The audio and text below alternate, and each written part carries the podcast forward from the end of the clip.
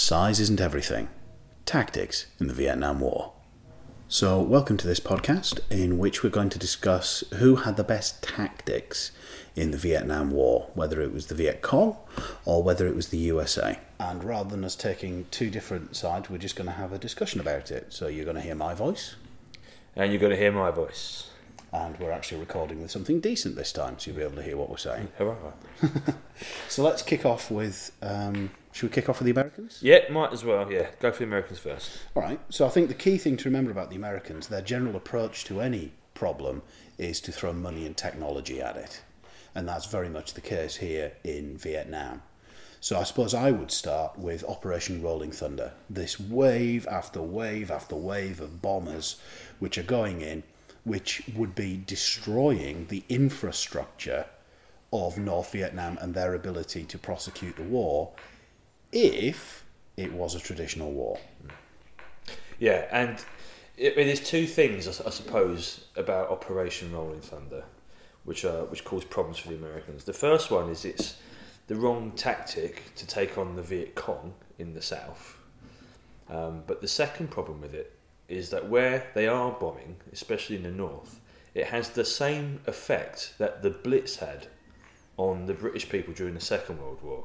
So instead of undermining the morale and forcing them to surrender, all Operation Rolling Thunder achieved was to sort of harden their resolve and to make Yeah. them feel, well, we're not going to give up. We are more determined to fight the Americans um, now that they're bombing our homes and our families than we were before. Yeah. So, yeah, Operation Rolling Thunder, loads of technology, lots and lots of firepower, but I think this it's the wrong tactic for the war Yeah. And it has the opposite effect that they actually intended in Yeah. the first place.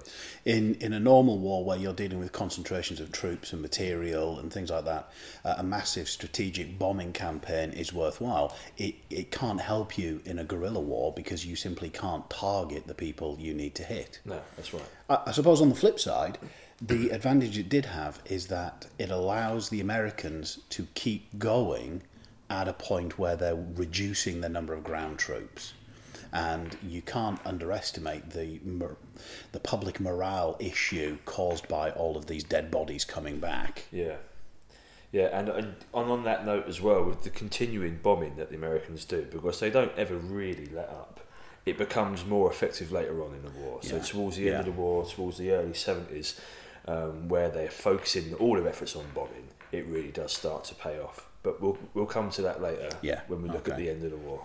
I, I, suppose then, if we're still talking about um, air power, we should maybe talk about Agent Orange and defoliation. Yeah, chemical Um, warfare. yeah, chemical warfare. Uh, uh, the issue there, I think, for me, the reason I think it's a good idea is because if you're dealing with a guerrilla war where they are using the, the jungle as a weapon against you, then removing that from them is strategically sound.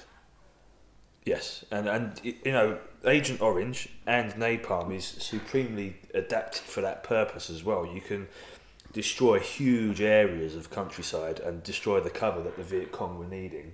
Um, the counter argument to it would be is that it was viewed not just in Vietnam but around the world as a very barbaric um, tactic to adopt. So in Vietnam, again, it would turn people away from the Americans and pushed them into the hands of the Viet Cong. Yeah. And in, on an international stage, the use of chemical weapons uh, it was really frowned upon. So with the Americans using their overwhelming technology, their overwhelming firepower on what many people perceived as being quite a like a I'm not going to say primitive, that's the wrong Yeah, word. But, yeah. Um, a more peaceful and a weaker country. Yeah. It was viewed very, very poorly. It, it does give that and um, Operation Rolling Thunder does give the impression of a bully, a schoolyard Yes, bully, does, yeah. smacking a smaller child. And uh, I suppose the other thing from both both of those things is they're indiscriminate. Yes. Uh, a, yeah. a bombing campaign and napalm spread around, it's going to catch innocent civilians in the crossfire. And I know that this is something which would be maybe a better place in a different podcast, but don't forget the impact that has on the Americans and the protest movement as well. Mm. Because when Yeah. the media starts coming back to America with images of you know children of all their clothes being burned, That off, incredibly that famous really famous image, picture, yeah. those kind of images turned the tide against the war back mm. home in America. So, you know, in a roundabout way, the use of these chemical weapons and the overwhelming firepower of the bombing campaigns, it feeds into like Yeah. a, people going off the war back home, and ultimately to the Americans pulling out. Uh, And uh, I suppose you also need to factor in as well is the cost because Yeah. this idea of throwing weapons and technology at it, it doesn't come cheap, No. and that becomes part of the uh, the displeasure at home because this money could be better spent Yes. on social issues at home. Uh, uh, something like uh, two thousand dollars a second over ten years Yeah. is the cost of the war, and a huge amount of that is going on the munitions that are just dropped on people. Yeah, and you know, and that was picked up as well at the time because Johnson, I think it was Johnson, he, he was um, he was elected and he was in power and he promised a great society. Yeah. And the Great Society was supposed to be Americans spending their money on their people. Yeah. And you know, there was lots and lots of famous political cartoons at the time of of the Great Society being dismantled Yeah. and you know the pieces being thrown into a war furnace to sort of stoke the fires of war. Yeah. And uh, the other thing, uh, picking up on the discrimination thing, it's also worth remembering that because it's a guerrilla war, uh, a lot of the a lot of the munitions you're dropping, you're dropping on South Vietnam. You are actually dropping on the country that you are supposed to be protecting. Yeah. And from a propaganda point of view, that's that's not ideal. And that that links into as well um, on into the issue of winning hearts and minds, which was one of the American Definitely. tactics, wasn't Yeah. it? Pacification Yeah. or winning hearts and minds. The idea that you would present yourself as being the better alternative to the communists, um, and they did have some success there. I mean, they they helped build infrastructure, didn't they, with roads and Mm-hmm. Yeah. schools. Um, but the whole idea of winning hearts and minds was only successful in the areas that they were able to control. Yeah. So in the major towns, into areas where the, the South Vietnamese army was strong. The moment you went outside of those strongholds, the impact of all those good works Yeah. was lessened. I, I suppose it's a, it's a very good little point of comparison to start with, um, because you're still talking in Vietnam about an agrarian economy. People are farming, Yeah. and on the one hand, you've got the Americans napalming and, and and hitting with defoliants, and on the other hand, you've got the Viet Cong helping with the harvest. Yeah. And from from the point of view of a Vietnamese peasant, who Yeah. who's who are you going to give your hearts and minds to? Yeah. Well, it's, it's an obvious choice, isn't it? Yeah, and I suppose that in itself then leads towards the idea of search and destroy. Yeah. Um, which is, of course, uh, General Westmoreland basically says we go out, we find the areas where they're strong, and we lay waste to it. Um, and that in itself has some interesting repercussions. Yeah. I mean, you could say that search and destroy. I mean, obviously they're using their technology again here because the helicopter is key for search and destroy to work because it's the element of surprise. Um, but it's again, it's another example of Americans' sort of heavy-handedness, mm-hmm. like the excessive bombing, like the use of chemical weapons.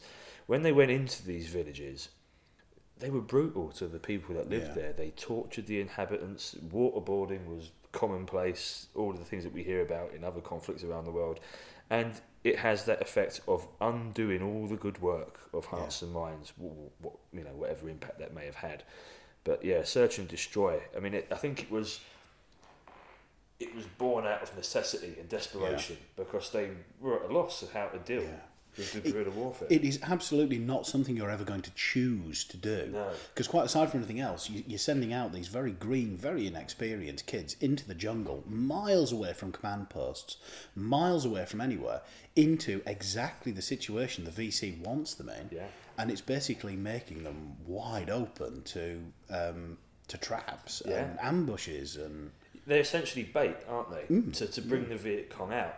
And you know the American troops themselves, they called them Zippo raids, didn't they? Because they Yeah. knew they'd take their lighters with them, they set fire to the houses, and obviously that's going to have a negative effect on the Americans' ability to win over the people of Vietnam. But think about the effect it has on their soldiers as well, Yeah, because they know they're being put into danger, and then they're going out and they're committing atrocities, and we can bring in the My Lai massacre into Yeah. this as well. Um, search and destroy mission that goes horribly wrong, or maybe just how they planned. I don't know. absolutely. It depends on what the opinion of the uh, you know, the person looking into it is. But it's another example of the Americans really their own tactics preventing them Mm. from being successful in the war. The American soldiers start turning to drugs Yeah. and drink and Yeah. fragging, killing their own officers, yeah. refusing to go into these combat zones. And So- to an extent, you can't blame them. No, no, you can't. No, I mean they were young. What was the average age? Is it 19, 19 years 19. old. Being put in a situation like that. So why do you think then, if you if you sort of look at it as a whole, Hmm. w- where strategically is the problem with the Americans? Is it that they, they don't know what they're there for? Is it that they they don't know how to achieve their aims? What what would you say Hmm. is is the biggest problem? I think right. Well, I mean, I think that the, the people in charge know why they're there. You know, it's all part of containment, isn't it? It's part of this wider policy of stopping the spread of communism. I think for your average soldier, they didn't really know why they were there. You know, they were told they were doing a good thing. I've seen some interviews of soldiers during the um, uh, the Tet Offensive while they're under fire being Yeah. interviewed, and the, the, the interviewer asks him, you know, you know, what do you think of this war? Why are you here? And he, and he starts off, and then he sort of stops and says, oh, I, I don't know. And you can see that he, he's probably typical of many soldiers. So I think the American military, their their infantry, the guys on the ground, their hearts and their minds weren't in it. Yeah. They didn't want to be there. They didn't know really what they were fighting for, and that doesn't lead to an efficient fighting No. force. And I think their tactics were, were wrong for the type of war that they were fighting, especially in the south. Hmm. I mean, they didn't really know how to deal with guerrilla warfare properly. And so they just did what they always did, which was use their superior technology. Yeah. And I mean, it's a problem that continues through to the, the modern Mm. day. How do you deal with an insurgency? How, how do you do it when you are a modern mechanised army that's designed to face another modern mechanised army? Yeah, The way I always look at it, the problem here is the American military is going in and it's trying to fight the Northern Europe campaign from World War Two Yeah. all over again. That's The exactly strategic right. bombing. Yeah. They they haven't moved on. They No. haven't realised they're fighting a different kind of war. no, no, no, yeah, I completely agree. So, what about the Viet Cong then, with their tactics? I think I think the key thing with the Viet Cong for me is that they're the ones who've actually got the initiative. They've set the table. They've decided how this war is going to be fought, Yes, they have, yeah. and the the Americans therefore are always playing catch up. Yeah, So the, the, the Viet Cong have this very clear idea of basically they are going to make it ungovernable. They're going to make it too costly and too dangerous Yeah. for the Americans to stay. yeah, And because it it's it's a fight for independence that's been going on since the French were there. exactly, yeah. So, they, they're, they're experienced, they know how to do this. They've been doing it for a very long time. Yeah. They've been doing it against the French, then the Japanese, Yeah. and then the French again, and then the Americans. Yeah. So, and so these, you know, they are supremely experienced in Yeah. the nature of, of guerrilla warfare. And don't forget, guerrilla warfare, its ultimate aim is to wear your enemy down That's right, yeah. without actually fighting that big pitched battle. Yeah. They are in it for the long run. Yeah. It doesn't matter if it takes 30 years, that's fine. and motivation. They are Yeah. fighting for their country. Like you said, the, the American ground troops, they're there going, why am I here? Hmm. I, I, I am, I've come from Des Moines. I don't know what I'm doing. I don't know where I am. What's going on? As opposed to the guy squatting in the jungle who is fighting for his home. Yeah. And then when you actually when you drill down to what their actual tactics were, you know, through guerrilla warfare, they were so well adapted to the terrain and the nature Absolutely, of the fighting. You yeah. know, they they used the local resources, they used their Yeah. local knowledge, and they used the local people. Absolutely. They the Americans talk about the, the Viet Cong. They were hiding in plain sight. Mm, You were walking through a village and you didn't know that's right. who was yeah. friend, who was foe. Their disguise was was perfect. Yes. And if you was outside of a village or outside of an urban area and you was in the jungle, they were masters at camouflage. They Yeah. were masters of, of planting booby traps. Uh, the punji trap being, you know, the most sort Yeah. of celebrated. But it's so simple. A pit in the floor, spikes in it, smeared with excrement, and then you can just leave it. And Yeah. they, you know, obviously they had to be trained into how to identify where the traps were, and they had little signals where they'd break branches and twigs to point at various danger areas. So there's an element of training there, but it's exa- it's essentially technology that anybody could It's use. Stone Age is, technology. yeah. Yeah. And it, it doesn't break down. No. How does a stick No. break down? and it's it's easy to you can whack it together anywhere. Mm. And I suppose the other advantage of the booby traps is they are not necessarily designed to kill. They are designed to maim Yes. and wound. Yeah. Because you can very easily, by badly injuring one member of a patrol, take out half that patrol because then they've got to take the guy back for Yeah. medevac. It's, it's, it's beneficial for the Viet Cong to have three guys out of action Mm-hmm. rather than one guy dead. Yes, absolutely. It makes the Americans less effective in their fighting. And also, uh, another thing that the booby traps do is against that idea of seizing the initiative, it's emphasizing this is our territory. It's making the Americans are frightened to go out into Yeah. the jungle because they don't know what's going to be waiting for them. Yeah, and it, again, it's, uh, that's borne out in accounts of American soldiers at the time. They would say that whilst they're there, that ground is theirs, but the moment mm. they're gone, it's the Viet Cong's Yeah. once more. And so whatever they gained in the jungle was only temporary. Yeah.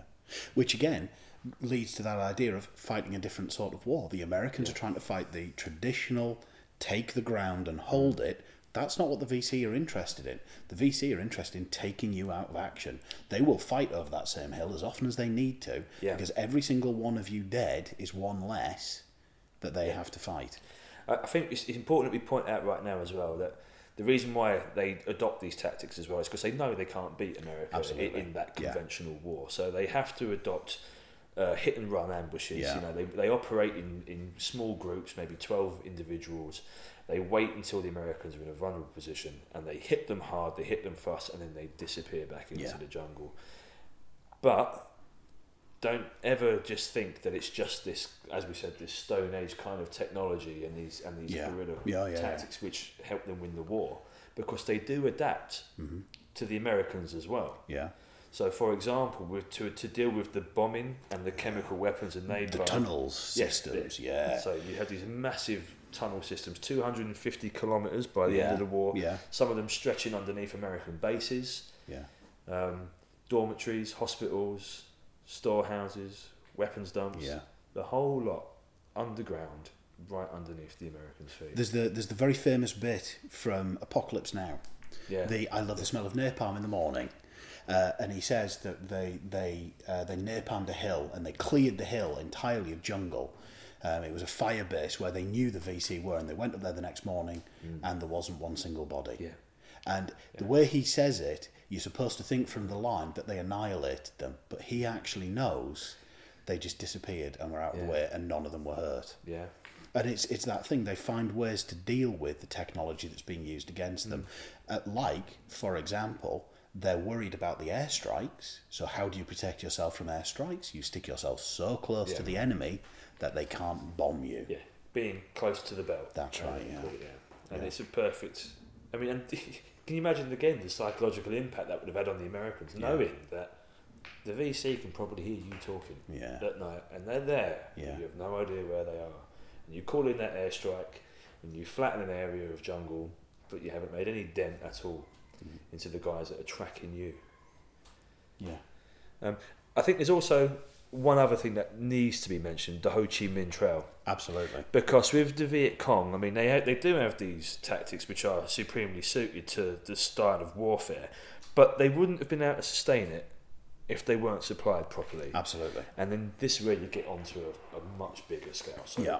no, basic one is that it's coming from the north, but then beyond that, there's a supply chain to the rest of the communist world, Yeah. which is all being funneled into this Yeah. proxy war between Yeah. the USA and the USSR.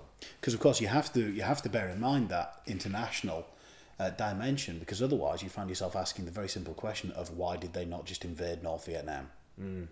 Because that would be the, that's the Mm. Easiest way to win it the is, war. But they are well aware of the fact that if they go into there, either China Mm. or the USSR is going to go nuclear. That's the impression. Yeah, which is a nice link to our, our previous podcast as well with the Cold, Cold War in And- Berlin. Yeah, It's it's the same. Yeah, it's the same thing. The place where you find them rubbing up against each other Hmm. is where, where the biggest the biggest risk is. Um, which I suppose is, is worth starting maybe to talk about um, the end of the war. Yes, yeah. And Nixon's bombing of Laos and Cambodia Hmm. to disrupt that supply chain yeah, as part of the bombing campaign to have a specific effect. Yeah, um, and you, you know, if we put it into the wider picture, we, we're looking at now um, a period where Nixon's promised to pull his men out. People back home in America want the American soldiers to come home, so they start the process of Vietnamization, where they're going to hand back control of the war to the South Vietnamese. Um, but the Americans know that doing that will likely result in them losing the war, so they go back to their technology Yeah. to you know to boost and support the South Vietnamese war effort, invading neighbouring countries. At the time, people were a bit bemused. You're you're supposed to be pulling this out. Why are you invading other countries? But Yeah. it makes good strategic sense to try it does. and It's, to cut it's off your Richard Nixon. enemy. Of Yeah. course Um, I've lost my train of thought. I, I do apologise. Uh, Richard Nixon has that effect on people. You're saying it does make good strategic sense to cut off the enemy's chain of supplies. Yes, that's right. So you you have neighbouring countries being sort of hopefully being taken out of the picture as a supply route for the Viet Cong, but then they ramp up the bombing campaign in the north. And, and between 1970 and 1972, when they're trying to persuade the, the North Vietnamese to come to the negotiating table, they launch airstrike after airstrike, and some of them are absolutely enormous. Um, the, the really famous one is Linebacker 2 Yeah.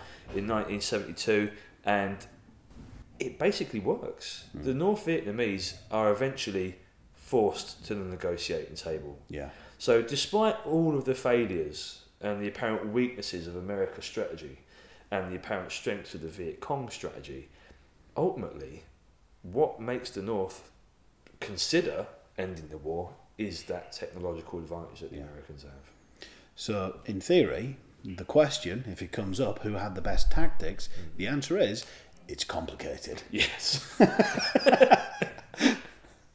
yeah, I'd agree. I'd say for the maybe for the war on the ground in the south, the Viet Cong did Yeah. these tactics. But in terms of actually winning this war, the Americans knew what their strengths were. They knew what their strengths were, Yeah. And it did work to an extent.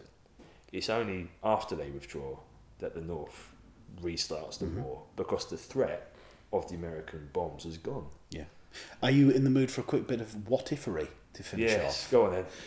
All right. Is there any way you can see that the Americans, what could the Americans have done to actually win beyond invading North Vietnam?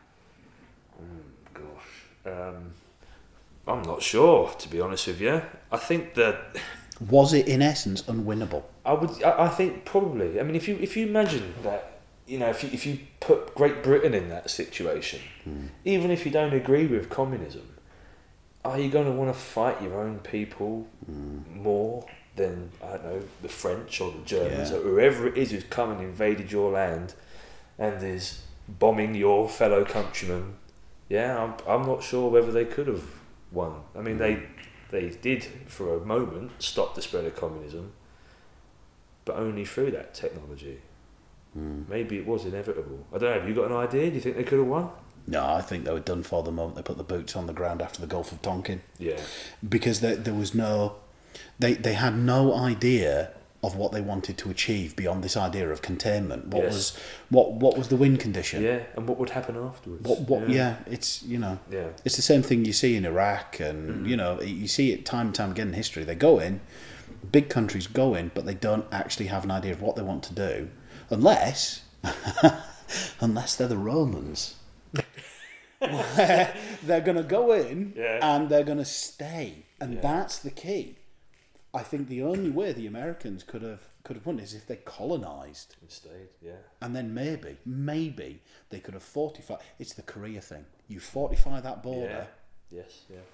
and then that's that's the only chance you've got. I think. Okay. Yeah. Thank you very much. Yeah. Good luck in your exams.